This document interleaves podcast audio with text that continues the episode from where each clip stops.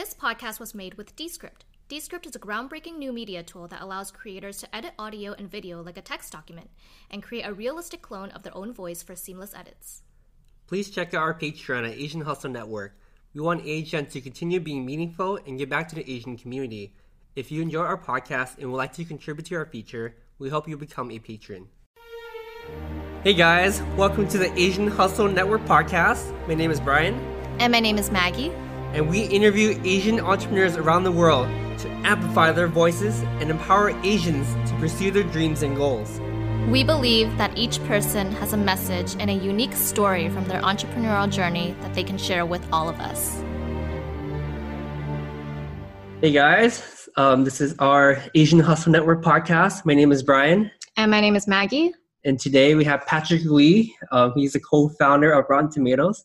But Patrick's so much more than that. He's he's a serial entrepreneur who has extensive experience with designs, with huge expertise in tech and entertainment, an angel investor, an advisor, and an inspiration for us to follow.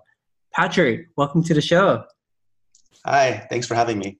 Definitely, um, Patrick. Can you tell us a, a little bit a little bit about yourself and who you are and how you got involved with the, the tech tech field and everything? Um, sure. So, I guess going back, my my parents born in China, grew up in Taiwan, but they came to the U.S. for grad school. Mm-hmm. Then my dad was a assistant professor at UCLA, and uh, I was born in LA Okay. until I was five, and then we moved to Maryland when he got a job to Mhm. become a full professor at University of Maryland. Um, and then I was in Maryland through high school. Uh, was interested in computers and stuff early, you know, video games, all that kind of stuff. But also uh, in junior high and in high school, I was in a magnet program that was around math, science, computer science. So we were, you know, coding since junior high. Uh, came to UC Berkeley for college, and that's when I started jumping into doing startups. So Mhm. I left after two years to do a startup. Took another 10 years to graduate, so it took me 12 years to get my undergrad. But Mhm. meanwhile, I was doing a, a number of different startups. Definitely, that's that's a really good story too. And it comes to show, like I think most people, especially um, the Gen Z generation that I talk to, they have a tendency to compare themselves to other other people. You know, they always believe that, hey, I gotta finish school in two and a half years. I gotta finish school in three years. And in actuality, I think as long as you take your time and you know walk your own path, like don't compare to other people, you're gonna end up being a lot happier. You know, and just hearing that story too, I can already tell that you have a struggle like you would you are type, you are the type of person that would follow your passions over money. And that kind of shows already but you know what i'm i'm i'm here at uc berkeley. I'm not gonna like i i'm here to like focus on what makes me happy. And you started a company at, at berkeley. So hats off to that um, so when you started Rotten Tomatoes, what was the original product market fit of the Rotten Tomatoes, and how did you pivot? Because we understood that you know you started this like, close to the dot com boom in 2000. You know, how did you? What was the original product market fit, and how did you pivot from from that idea? Um, so before Rotten Tomatoes, I had a design firm Mm-hmm. that I founded with uh, my co-founder Stephen Wang. So two of us, we were doing a lot of uh, web design work, or we call it interactive design for the entertainment industry. So we were doing stuff for a lot of work for Disney Channel, um, making flash games and websites. Wow. Uh, Warner Brothers, we were doing the official Jet Li site. We did the official flash game for Who Wants to Be a Millionaire, which was a really popular game show at the time Mhm. Mm-hmm. and our creative director uh, was this person Senh Duong, and he was the one who actually came up with the idea for Rotten Tomatoes. He was a huge movie buff, Mhm. and basically on the side, uh, he was a huge Jackie Chan fan, and he wanted to know what everyone was saying about Rush Hour when it was coming out. Mm-hmm. Right. So he kind of came up with this idea. The idea was basically, you know, when you open up a newspaper, you'd see this full page ad. It would look like a movie poster filled with quotes, Mm-hmm. but those quotes would always be good, even if the movie was terrible. Right. So if the movie was good, it'd be like from famous film critics. But if it was bad, it would be sometimes fake quotes, Oh wow. but a lot of times it would be like radio station DJs and just folks that weren't professional critics. Yeah. Mhm. Um, so his idea was, what if he only included professional critics, reviews from professional critics, but he included good and bad reviews and then have a score. Mhm. And so he actually went from idea to launch Mhm. in two weeks. It was Oh, wow. in static HTML, hmm and he only covered the wide release movies that were out that week. So Mm-hmm. he didn't worry about covering in the past. He didn't worry about limited release movies or Mhm. DVDs or things like that. Um, so it was something that was manageable that he could do by himself. I mean, it still took a ton of work to gather all those reviews, even for you know three or four movies that were coming out that week.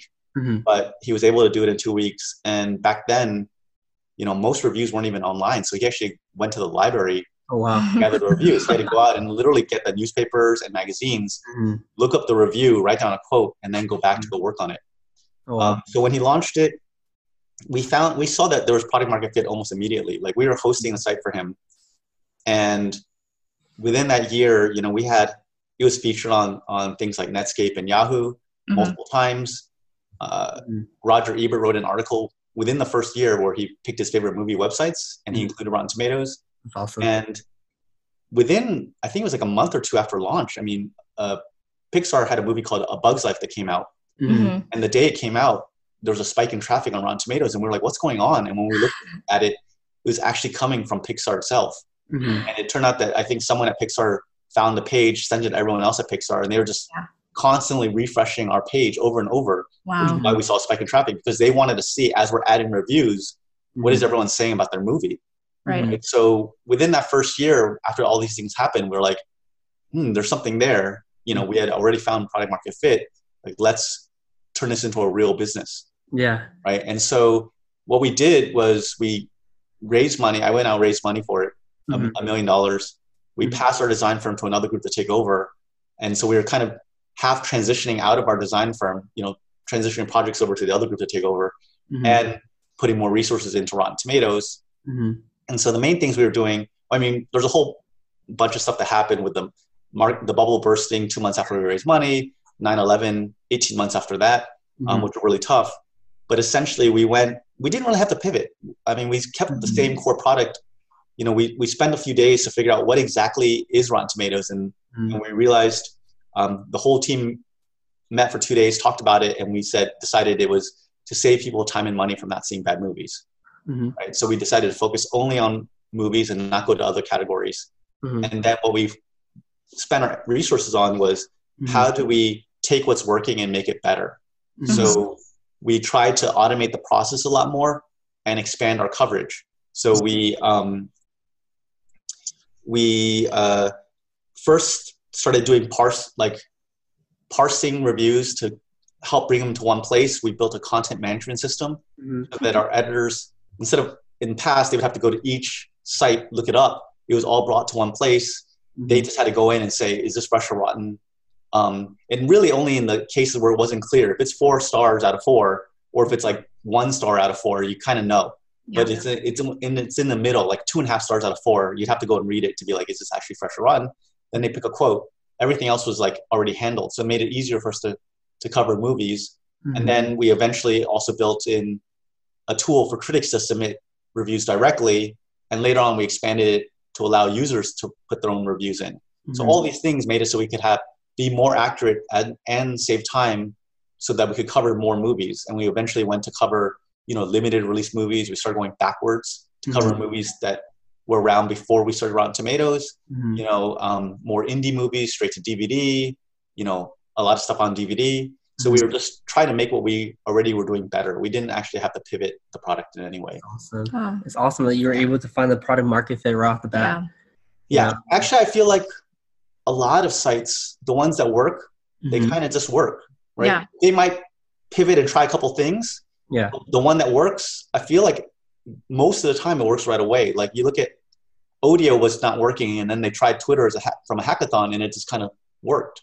Yeah. Facebook worked, right? A lot of these ones, I think they come out almost immediately because they happened on something that just Yeah. right time, right place, right product, and it just, Yeah. It So works. it seems like when you guys first started Rotten Tomatoes, you guys would have never expected it to turn out so big, right? But I think it was because you guys were so focused on your product and you knew exactly what your target audience was. That's why, you know, people were able to automatically associate Rotten Tomatoes whenever they wanted to watch a movie, right? I'm a huge fan of Rotten Tomatoes too, and Yeah. I've been using it since I was in high school. You know. Yeah. Um, this is your tool. I can't believe I'm talking to you right now and interviewing you for this podcast because we always automatically go to Rotten Tomatoes before we go out and watch any movie. Mhm. This is back in high school. This is back in like oh oh three, oh four, oh five. Oh wow, yeah. So we started in '98. Yeah. We started running it as a business in 2000. But yeah, Mhm. going uh, back to what uh, Maggie was saying, Senh was making something for himself, but he was a hardcore movie buff. And Right. so what he made for himself actually worked for pretty much all hardcore movie buffs. Because when you think back then, um, who's out there looking for reviews, like multiple reviews? Yeah. hmm Hardcore people. Like an average person was just seeing the trailer on TV or in the movie theater, Right. and maybe they might read like their local reviewer, and they probably wouldn't bother looking anywhere else. Exactly. But initially, it was the hardcore movie buffs, and it was basically Senh made something for himself, and it turned Mm-hmm. out it worked for other people. That's awesome. And we have to give you a lot of recognition too, because you have to keep in mind that for our listeners listening, Patrick started us back in college. You know, that sense of maturity and focus that he had to understand what needed to come next. That's absolutely amazing. You know, I think back in college, if someone told me to leave college, I think my mom would, just own me first.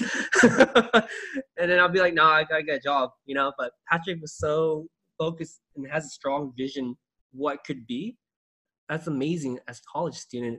So we want to understand like what how was how were you raised to get to this point you know? Because i understand a lot of people um, were raised to play it safe have a, a scarcity mindset that hey i should not take this risk because i don't know what's going to turn out of it. But for you you're like hey you recognize opportunity and you seized it at such a young age. What was your upbringing like? And I want to piggyback off that question too. As you were starting Rotten Tomatoes when you were in college, what were what were your parents, you know, their experience and their feedback on all of this? Like, what did they think of you, you know, starting a whole company while you were in still college? Right. So um, my parents, at least on my mom's side, from what I understand, they were quite well off when they were in China, but when they fled to Taiwan because of the war, they had to get rid of everything.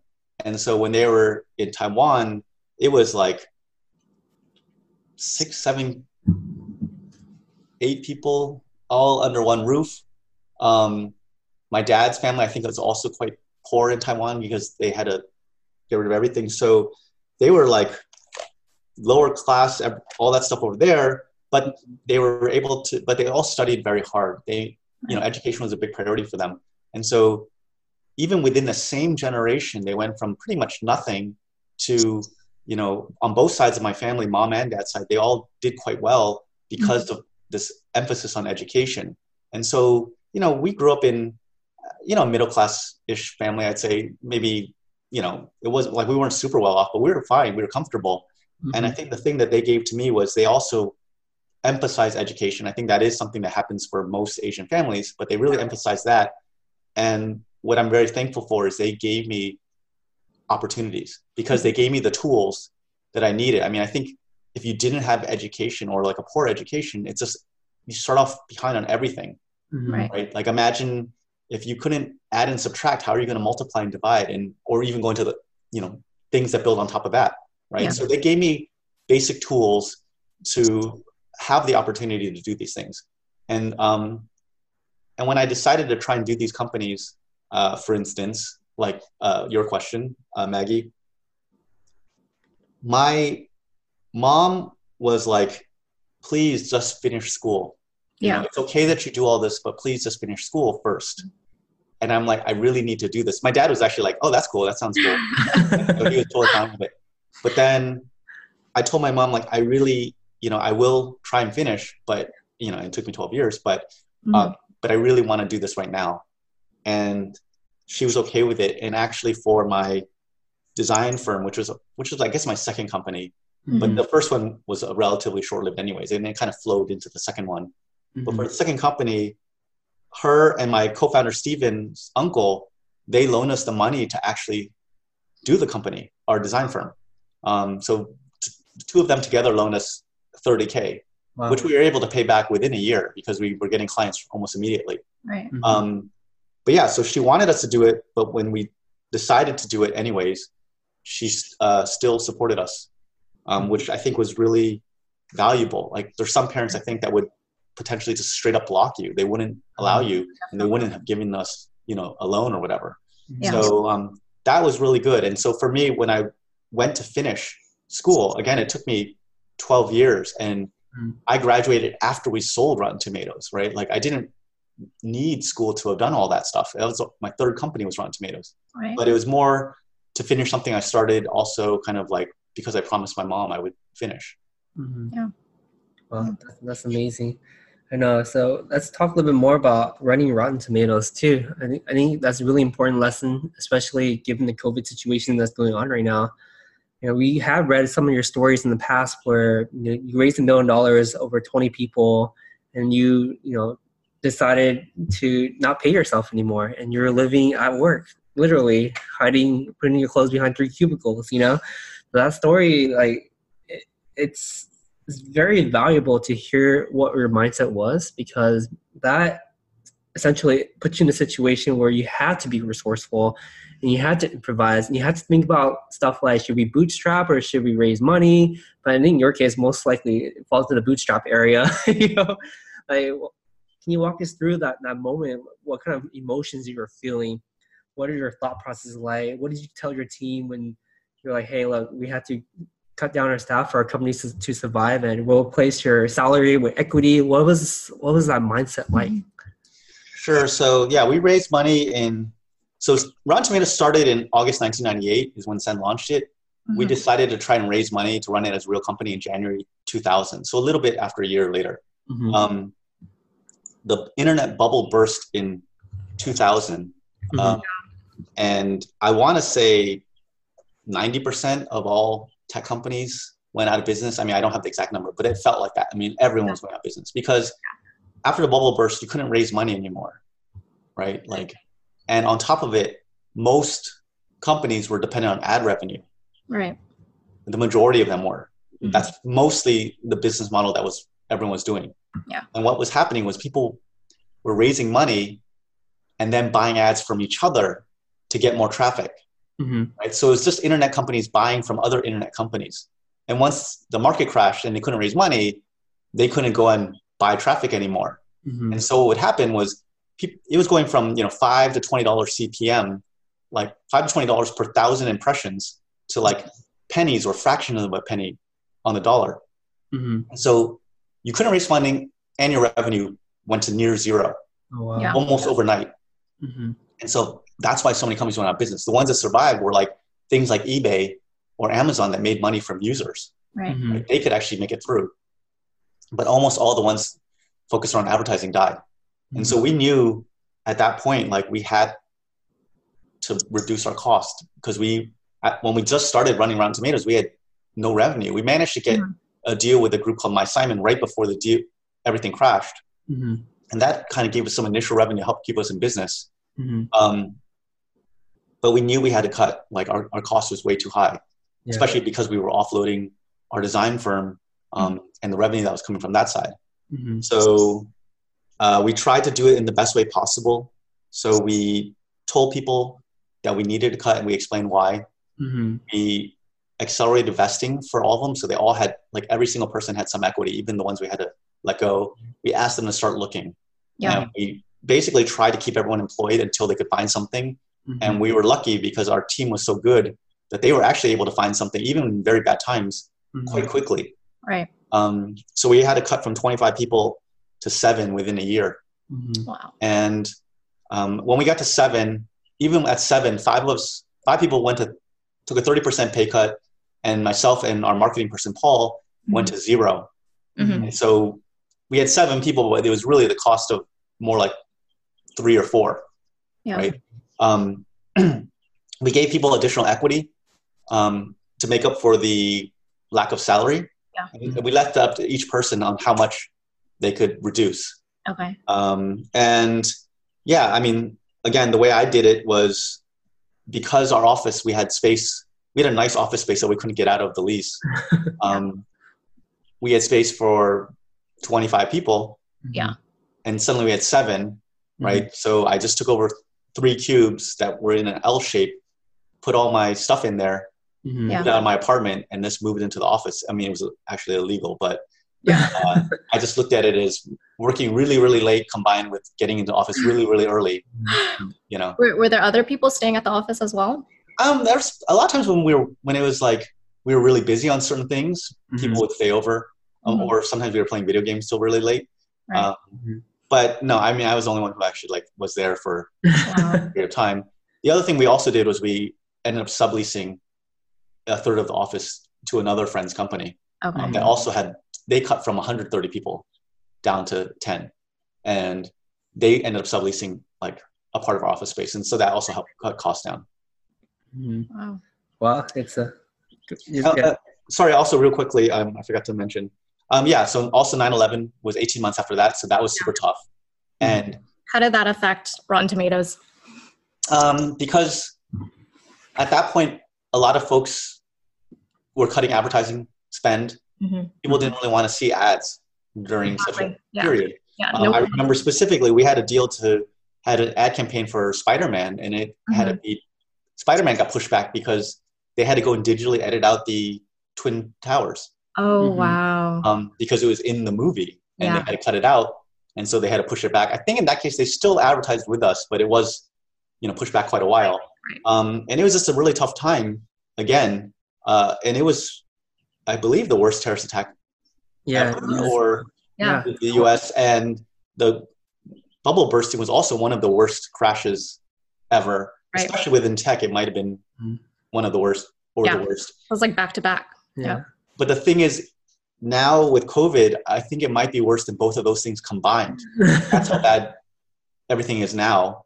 And the one thing that really kept us kept us alive back then was we massively cut our cost. Mhm. Right? So because you can only control revenue so much, and in our case, revenue was going to be near zero for a long time because of what happened.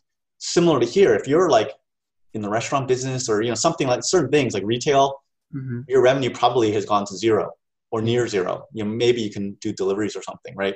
Yeah. But the one thing you can't really control revenue much, but you can control your cost. And so I Right. think a lot of folks did it where they had to furlough almost everyone Yeah. right? Um, but that even for startups, you know, Mhm. when I've been mentoring, advising people in this period, I've been telling everyone like cash is king. Mhm. That's the one thing that's going to get you through this. You need at least minimum a year, ideally 18 to 24 months. If you have anyone you can raise money from at this point, it's obviously going to be much harder unless mm-hmm. you're doing something that's helping with COVID. Like mm-hmm. raise it if you can. Like don't worry about anything else. Just raise it if you can. At the same time, cut like hard and cut fast. You know, ideally only do one cut. Don't do lots of small cuts because people are gonna like look over their shoulder and expect to be it's gonna kill morale. But do one big one and do it quickly because the, the thing is, you know, if you could cut your costs in half and you had five months left, Mhm. you would get 10 months. Right. But if you wait three months and then decide to do to cut in half, you only gain two months Mhm. right? So by doing it earlier, you conserve cash more. And so it's super important. That's what got us through back then. But I think that's what's going to get people through now. Like they have to do it. And it's hard, but if you don't do it, you're, you're dead. Yeah, Mhm. it, it goes back to being a leader too. You have to make this quick decision, decisive decision, really, really quickly. Otherwise, it'll harm your business in the long run too. Yeah. And I- I think that's why so many small businesses are struggling at this moment, right? Because a lot of these small businesses don't even have a lot of cash on hand. Yeah. And for example, restaurants, like their net profit is already small to begin with, right? Yeah, Yeah. but yeah. Do you feel like, based upon what you went through, like when you first started raising money in early two thousands, and eighteen months later, 9-11, do you feel like that has impacted your decision to sell the company four years later, or did you have other factors involved as well? Yeah, I mean, for us, I think, I mean, it might be an excuse, but because those two things happened, like literally right as we raised money, and Yeah. it was the only time we raised money because my first two companies, first one was just some savings, the second one was a loan. We Mhm. never raised money from them, and they weren't startups. They weren't the kind of things that you're supposed to raise money for. Mm-hmm. But for us, because we raised money and right away that happened, um, I want to say that it made us like we were just focused on surviving. We weren't really thinking big. Mm-hmm. And even though we had something that was growing we realized like it was growing, I don't think we totally appreciated how good it was. Um, and so we were getting offers actually probably within two years in or so Mm-hmm. um, from people trying to buy it for really cheap. I mean, Yeah. it was literally 10 cents on a dollar, 25 cents on a dollar from our post money valuation. Mm-hmm. And we, you know, let our investors know that these offers were coming in, and our investors were like, "Yeah, yeah, go and take it, take it," because they had lost everything else they invested in during that time went to 0 Mhm. Right? Um, but we're like, no, we think we should at least sell where you can get your money back, at least get all your money back. Um, and that was literally the bar we had. And looking back, I mean, it's ridiculous. Like we totally, we, we actually made them some money, but not much Yeah. Mhm. because we had our bar so low. Mhm. And literally the, that's the difference between, uh, you know, if we just waited even an extra year or two, we probably would have had multiple times more in terms of what we could sell for. But I think a combination of one, um, we just weren't thinking big. Uh, Mhm. two, because the reason why I did my companies, all my companies, was I wanted to do something with friends from college. All six companies had at least one co-founder, if not more, from freshman year of college, and I wanted to do something interesting. So they were all something that I, I thought was would be cool to do, Mhm. um, and that was my main reason to do them. So I think partly it's my fault. I just didn't have that same level of ambition, and partly it was because of the time period and and what happened with uh, the market crashing and 9/11 yeah. um, just made us think smaller and that's i think the difference between you know something like what happened with us and someone that might have had a much much bigger uh, i guess financial success is that they just thought much bigger they thought Mhm. they were just much more ambitious yeah So, given that you have like always been an entrepreneur, you know, and you've started building companies since college, I'd love to know, you know, how your mindset was affected while you were building out your first few companies up until when you built out Rotten Tomatoes. and after Rotten Tomatoes too, like you understood like your mindset, you know, given all the stuff, all, all the stuff that was going on, totally understandable. I think we still see a lot of posts in Asian side in Asian Hustle Network about people want to sell their, their companies right now. They want to sell their businesses. So that, yeah, we, we can't exactly, it's not exactly your fault. I think it's a situational thing where it's like, oh man, I just want to like get people's money back because as you're taking other people's money, you're like, you feel obligated to like return their money back. So completely Mhm. understand Patrick. No, there's no right or wrong decision, but we felt like, you know, you kind of made the right decision because you're, you know, I feel like the way you are right now, you're you're a strong mentor, you're a strong advisor, you're like you're an angel investor now. You're so much knowledge that you had to give to all of us listening from you. And going back to what Maggie said too, you know, like you want to understood what you took from Rotten Tomatoes and what you learned from there and how did you apply for the next level of businesses. What worked the first time, what not what didn't work the second time as you're starting more companies. um, so ironically i think well a couple things um, my goal was to try and do things uh, with with friends and do something that I liked doing. Mm-hmm. Actually, we would have been better off just keeping the team together and not selling, um, Mhm. because looking back, those were among the best times of my life. Yeah. E- Even though it's hard and we're going through such hard times, because it was so hard, it actually pulled everyone closer. Yeah. And they were literally like family. Like our CFO was like our company mom, Lily. Uh, her, her two sons were our age, the age of all the people in our company. Yeah. Right. So she was like the company mom. One of our editors, Susan, she ended up marrying my brother. So she's out actually my sister. That's crazy. That's And then Senh, who was the creator of Rotten Tomatoes, he ended up marrying the cousin of another editor. So they're cousin-in-laws. Like like literally, people are actually family. Um, yeah. And so that's one thing. Looking back, that like, if my goal was to do stuff with friends, like I actually should have just kept with that group because it was really such a amazing group of friends. Mhm. Um, and in terms of like business wise, even if we never sold, I mean, yes, if we timed it better, we could have sold for probably a lot more money. But even if we didn't sell, um, you know, Rotten Tomatoes was growing in traffic. It could have been just a great business in terms of like just from the revenue it could have generated. Um, or even if we wanted to do more things, you know, hypothetically, for example, you know, when we transitioned run uh, Design Reactor, had I known, again, you can't tell the future, but had I known we would have had to lay off 18 people, Mhm. great people, we would have been, been better off not giving up our design firm and just being like, if we could have, we were, we did it because we were worried we couldn't focus.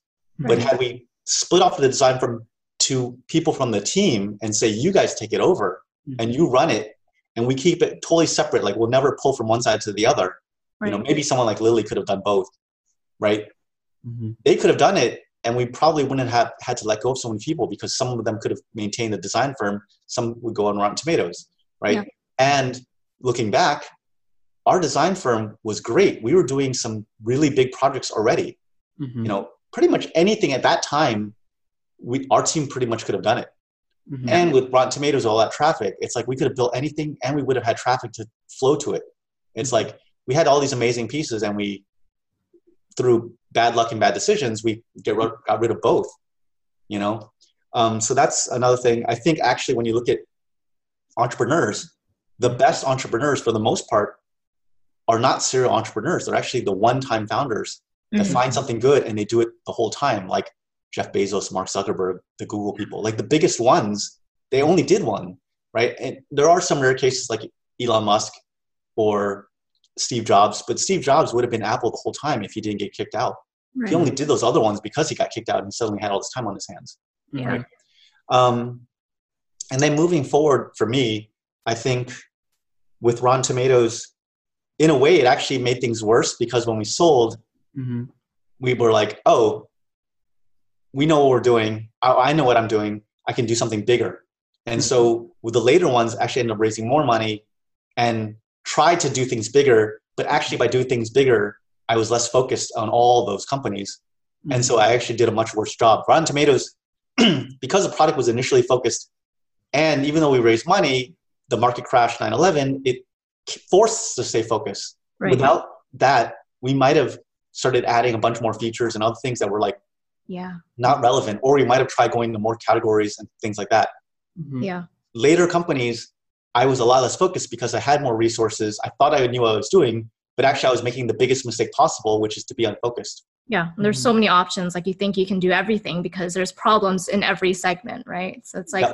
you're more unfocused in those later companies. Yeah, and the one thing I realized from that experience, it wasn't actually it was actually from my failures of the next three companies I did after Rotten Tomatoes Mhm. was that I was so unfocused.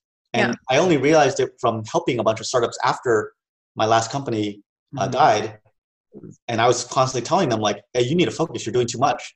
And then I realized like, "Oh crap, I was doing too much in my last few companies." Mhm. And then when I started looking at all my tech found, co-founder, uh, tech founder friends, and every kind of company I could think of, every single one that did well was focused in the beginning.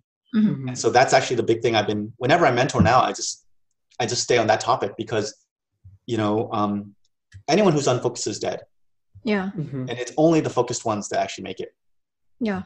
Yeah, I think it's really great that you're so humble about it too. You know, you're you sit. You know, you uh, now looking back, everything now, now kind of makes sense, right? As you're reflecting, as you're learning, you're coming a lot of a lot of lessons learned to like teach other people to like not repeat the same mistakes. Mhm. But it's also it makes me think about stuff like when you're first beginning, you have to be a lot more resourceful because you don't have a lot of resources around you.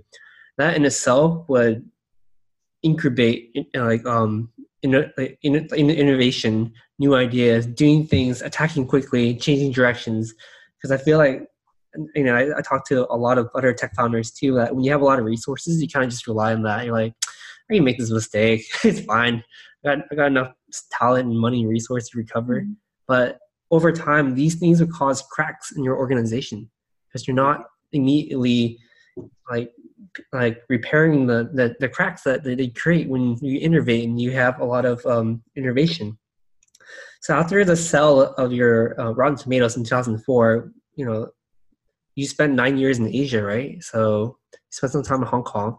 What was that? What was that experience? What caused you to move to Asia? We we understand that you always wanted to move to Asia.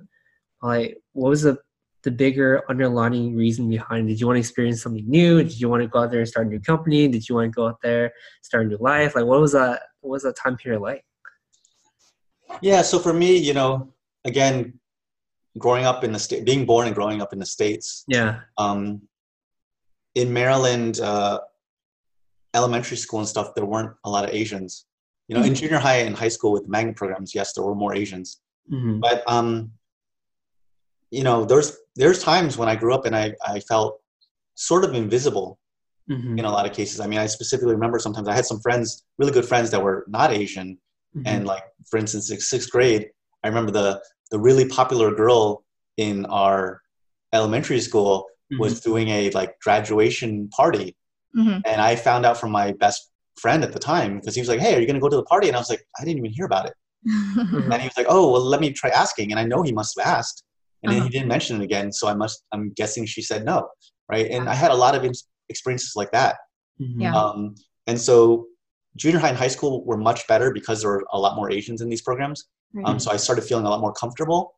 And why did I pick Berkeley? I mean, Berkeley is famous for having a huge Asian. Asian undergraduate population. I mean, that's literally the number one reason. I was like, I want to go to a place where I've, I'm not just an invisible minority, right? Right. Um, and then from there, I, I started gaining a lot more confidence in high school and in a lot more in, in college. And then Mhm. after we sold Rotten Tomatoes, I was like, I want to see what it's like to be, you know, in Asia, in Mhm. China and Hong Kong, where I would be the majority.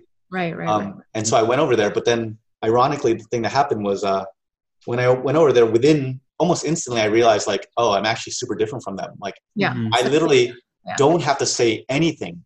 Like, I don't even open my mouth, and they can tell like I'm not from there. They're like, "Where are you from?" Definitely. And, and then the thing I I realized while I was in Asia was that I'm a minority everywhere. Mhm. Mhm. Because if I go to Asia, I'm still this weird Westerner person, and if I'm here, I'm a minority. And then it, actually, it was good because I started just accepting it Mhm. and just realizing like this is who I am, and just being okay with that. Yeah. Yeah, yeah. Which is why it's like an ongoing issue with so many Asians, right? We're always trying to find our place and find our voice, Mhm. but we really have to embrace, you know, who we are and where we live and, you know, who we interact with. Yeah. That's kind of the problem that we're trying to solve with Asian Hustle Network too. To realize, you know, we get about about 150 to 200 pending posts every day. Wow. Probably like 60% of those is like, I'm so happy I'm in this community because I can't find my identity. You Yeah. know, it Yep. seems to be an ongoing thing, whether, you know, it's for you or some like newer generations. You know, it's really important to, f- to find your tribe too. But the bigger thing is you have to, you have to know who you are. You know, you have to be Mhm. comfortable in your own skin it goes a long way with not just social interactions and finding your identity, but also doing business too. You know, the more comfortable you are, the better you are at making good decisions, and you know, you're, you're more honest with yourself because you're not lying to yourself. Like you're not gonna be like things are so great when everything's like burning down. you know. But yeah, it's pretty cool to hear that you spent some time in Hong Kong because Maggie's from Hong Kong. Oh, cool. Yeah, I think we were there a year or two ago, and we absolutely loved it. You know, the culture's great, the food's great. Wait, during the riots and stuff, or It was right before. okay? You know what the funny thing is? So we left like a week before the riots, and then earlier this year we left Europe a week before the COVID lockdown. oh wow, you guys were just totally dodging Yeah, bullets. No idea, by the way. it's not intentional. Although ironically, if you were in Hong Kong now, you're probably safer. Exactly, right? Yeah. Yeah. That's very true. That's, that's the funny thing Yeah. too. So, so after spending nine years in Asia and coming back to the U.S. in, in 2014, right, or 2015, was that the year? Uh, 2013. 13. Mhm. What was the what was I mean, obviously you moved back because of family, but after you moved back here, you know, changing cultures twice, living in Asia for nine years and living in the United States all your life. Now you're back in the United States, you're like, oh man, what helped you decide what you wanted to do next? Was it um, did you immediately want to like make a strong connection, find a network of new tribe to start a new business with? What was your what was the process like when you first got back to the United States, and what did you want to do? How did you sort how did you sort that part out? Um, yeah, when I got back, a lot of it was just kind of reconnecting with Mhm. friends, kind of reestablishing uh, my network here. So one thing I did was um, right. I, I actually started when I was in Hong Kong, but I created a group for tech founders and Mhm. brought in different co- tech founder friends. They could refer other people, kind of like Asian Hustle Network, but but very private. Yeah. And you know now it's like 150, you know, really amazing uh, tech founders in that group. Yeah. Mhm. Um, so that helped. Uh, I ended up doing a company with a friend that I did my first company with. So company number six and company number one were with a friend Lyle Fong, Yeah. Mhm. um, and we just we loved playing video games our whole lives. And when we were hanging out, uh, we decided to try and do a company to make mobile games. hmm Um, so the two of us went and did that for a while. Uh, unfortunately, it didn't work, but it, you know, it was very fun. And you know, anyone who loves video games probably has thought in the past, like, "Oh, I'd love to make my own video game." So we actually Mhm. Did that. Um, but yeah, it was definitely an adjustment to come back because, and it, and I think it's really interesting to live in another country. I feel like everyone should live at least a year in another country because it gives you a much wider view. Because growing up in the states, you always just feel like the U.S. is best at everything Mhm. Yeah. then you realize like oh it's there's a lot of good here you know like the tech companies the entertainment stuff we make is amazing Mhm. but there's also problems like one thing coming back from hong kong you know obviously i wasn't there during the riots or or all that stuff but Mhm. hong kong when i was there was incredibly safe like you could go anywhere anytime by yourself and you don't even think about danger like your you know your spider sense is never on not on at all. And then I come back to the Bay Area, and you you can't even walk through most parts of San Francisco without like looking around a little bit to be like yeah. just to know your environment. Because. I mean, mm-hmm. many many times since being back, you know, you have homeless people come up and are Yeah. trying to start fights with you, or like getting in your face, yelling racist things and stuff, and and you can't you you know you just you don't engage, you just ignore and try and walk faster Mhm. right? And that doesn't happen like ever in Hong Kong. Yeah. Um, and you know, you look at Singapore, Japan, like these places are ridiculously safe, Mhm. right? Uh, they're much cleaner. Like Hong Kong, the you go in the, the tra- like the airport, the transportation system, the MTR. It's Yeah. so like you go to here and it's like BART. Um, a lot of these things The really like I was, you know, like a homeless person came up and tried to assault me in Mhm. the BART, and my friend had his notebook literally grabbed out of his hand Mhm. in the BART, and the person ran out. I mean, like, and these are things that like I didn't notice when I was only living in the U.S. But after coming back from Asia, Yeah. you really you can't help but notice it. Yeah. Where it's like suddenly you have this like your spider sense has to be on all the time. You have to like be aware of mm-hmm. your surroundings, and actually that's like a little bit like a low level anxiety mm-hmm. that when you're in Asia, it just doesn't happen. And it's actually really nice to be in a place where you don't have to worry about those things. And then obviously with all the stuff with the politics now and everything, and or even our our response to what's happening with COVID, like mm-hmm. there are definitely countries that are doing a much better job. I mean, most Asian countries like Taiwan, Hong Kong, Singapore, South Korea are doing handling it much better and not letting politics and all this other stuff mix in. And yeah, it was a massive adjustment. Also, just coming back to the States and, and kind of a little bit feeling that invisible thing happening again. Right, right, Um, right. And I've been trying to be really involved with groups, you know, like Gold House Yes. or, or supporting, you know, Rock the Boat or, or with you guys Mhm. um, because I feel it's really important. And and to me, one thing I realized when I was in Asia and coming back is that what's super important is having positive stereo like role models Mhm. in media, Right. like in front of the camera. And when you're in Asia, almost all TV and film is with Asian people in all roles. hmm Mhm. But when you when you look at any Western media, I mean, even within Europe, Australia, you know, here, um, typically if you see Asians in anything, it's Mhm. very stereotypical. Like Yeah. always, computer programmers, the kung fu guys, Yeah. Mhm. the working massage parlor girls, you know, Yeah. things like that. Or it's like the, even the stuff that's imported. It's Mhm. going to be like Jet Li, Jackie Chan, Bruce Lee, who I love all those folks, but it's still kung fu. You know, it's still guys. I mean, outside Bruce Lee, that have no romantic relationships. Yeah. You know, Mhm. or it's like anime.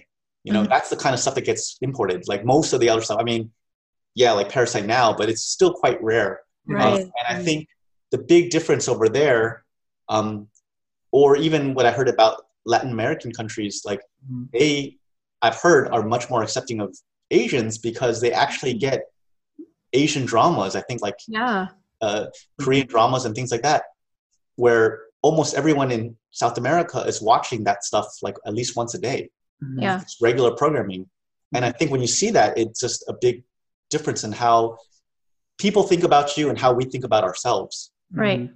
Yeah. And Yeah. that it's something that's it's getting better, but it's still quite bad. Right, right, right. Yeah, that's a really good point. And I, I just like to give feedback on it about you know you moving to asia and then coming back to the us it's very similar to my situation because i actually was born and raised in san francisco you know the whole homeless situation like it's always been a problem in my whole 28 years of living. But it's never i've never like dawned it as a problem because I've always just like kept walking straight ahead. Like I've never like paid attention to my surroundings because I didn't want to, you know, like look at it. You know, and Brian coming from LA to the Bay Area, it's like a whole new world to him. And he's like, why are the streets of San Francisco? Why is it so like dangerous this? here? And I'm LA also has some stuff too, like yeah, but he's from like the Asian area of LA, so Oh, it's okay, very okay. safe. But to me, I'm like, really, there's no problem. You know, Yeah, oh, like yeah. I don't see it as a problem. I just ignore it. You know, I feel I pretend like the problem is not there, and I like your perspective. And like, if you move to Asia, you know, going to Hong Kong, I never felt like I was in danger. You know, I think a lot of places other than US are much more safer than the US. But then every other country, they praise US. They're like, oh, US is like moving at such a quick pace. You know, they're so much better. You know, we have a lot of Australians in Asian Hustle Network who praise United States and they're like, why are you guys like moving so fast? Like we're always trying to catch up with you guys. You know, Mm-hmm. entrepreneurs in the US are so incredible. I wish I could be more like you guys.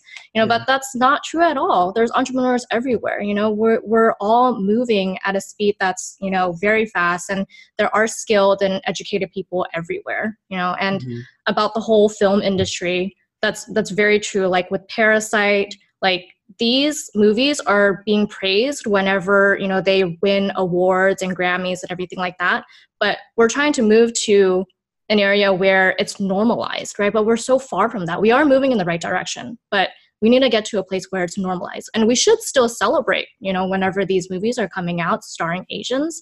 Mhm. But it's it's always we're still in a place where it's like, oh, there's a movie starring Asians, like that's very rare, you know, and we need to and Gold House is like doing such an incredible job with that with Crazy Rich Asians. Hats off to that. Yeah. yeah, Yeah. Okay, great. Yeah, Yeah, you guys No, are I, I totally agree. hmm Yeah, so you know we do share a lot of similarities too because we started Asian Hustle Network because we wanted more people in mainstream media, more more people in corporate and investment ladders. Mhm. That's our three criteria that we formed the group on, and people just kind of resonated around our core values and our name, I guess, because people like, hey, the word hustle and Asians kind of go together, you know, that's pretty good. So we do share a lot of your your core values that believe that we can make a difference. And well, oftentimes, like Maggie and I look at each other and be like, "Are we too foolish? Like, are we are we thinking too big?" You know. And we try to you know listen to to people like yourself and try to remain more focused. So there's a lot of times where you know you get opportunities come to you almost on a daily basis. Hey, you should do this. You should do that. You should do this. Yeah. But it, most of the time for us, I think in a, in a good way is that we're also kind of lazy. So we're like, you know what, we're just gonna focus on our vision. you know, like anything else can add on to our vision, we'll do it. If it doesn't focus to our, our vision, we, we won't do it. You know, it just goes back to the focus thing that you mentioned before. You know, I think a couple months into the group, it was so chaotic. Like we're getting people posting on different industries and just selling their stuff, promoting their stuff, sharing their stories.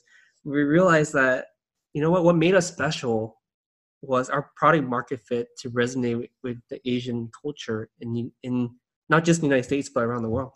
You know, Mhm. what what happens is we we had something beautiful happen. People are starting to connect with each other based on our underlying morality or values or beliefs that you know prior to asian hustle network we couldn't find anything else that united the asian population. We found koreans japanese very segregated. But now that i see people of different ethnic groups support each other it makes me really happy because now we're trying to unite everyone under the same umbrella.